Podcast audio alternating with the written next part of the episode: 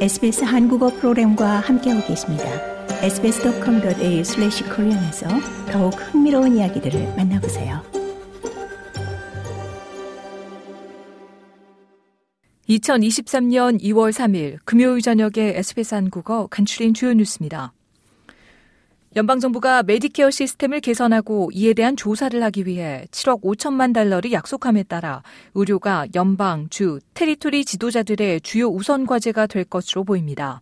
오늘 2023년 첫 전국 내각회의를 주재한 앤소니 알바니지 연방 총리는 메디케어 대책본부의 재검토로 발견한 사항들에 대해서 논의했습니다.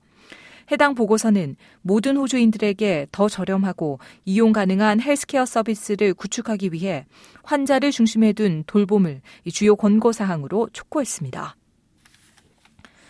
앤소니 알바니지 연방 총리는 오늘 전국 내각 회의에서 각 주와 테리토리에 걸쳐 무기 등록을 조직화하는 전국적인 총기 데이터베이스 출범에 모두가 합의했다고 발표했습니다.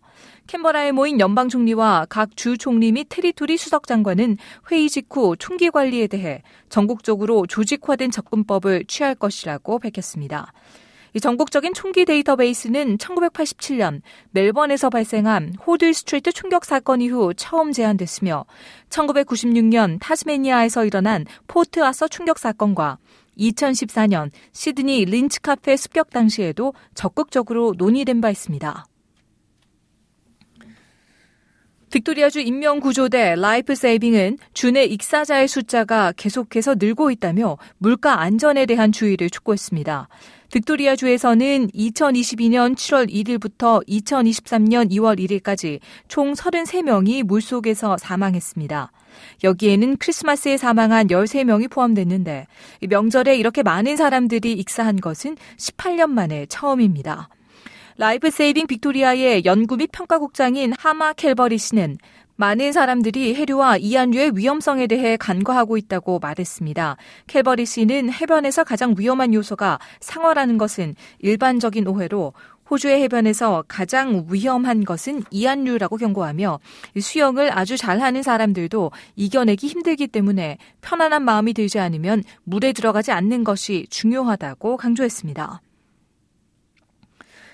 뉴사스웨이주주의 환경감시단체가 대형 유통체인인 콜스와 우럴스에게 5,200톤의 연질 플라스틱을 매립지에 폐기하라는 명령을 내렸습니다.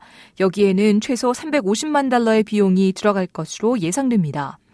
이와 같은 명령은 빅토리아주의 환경보호 당국이 멜번의 4개의 새로운 창고에서 비닐봉지 재활용 프로그램인 레드 사이클을 통해 재활용됐었어야 하지만 보관 중이기만 한 연질 플라스틱 폐기물을 발견한 뒤 내려졌습니다.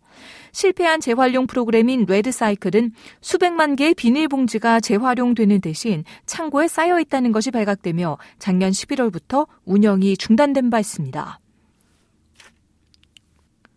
고국에서는 자녀 입시 비리와 청와대 민정수석 시절 감찰 무마 혐의 등으로 기소된 조국 전 법무부 장관이 1심에서 실형을 선고받았습니다. 서울중앙지방법원은 조 전 장관에게 징역 2년에 600만 원 추징을 선고했습니다. 아들 입시 비리 관련 공범 혐의로 조 전 장관과 함께 기소된 배우자 정경심 전 교수는 기존 딸 입시 비리 관련 징역 4년에 더해 징역 1년을 추가로 선고받았습니다. 조국 전 장관은 항소해 무죄를 다투겠다고 말했습니다. 이상 2023년 2월 3일 금요일 아침에 SBS 한국어 간추린 주요 뉴스였습니다. 뉴스의 나혜인이었습니다. 더 많은 이야기가 궁금하신가요? 애플 포드캐스트, 구글 포드캐스트, 스포티파이 또는 여러분의 포드캐스트를 통해 만나보세요.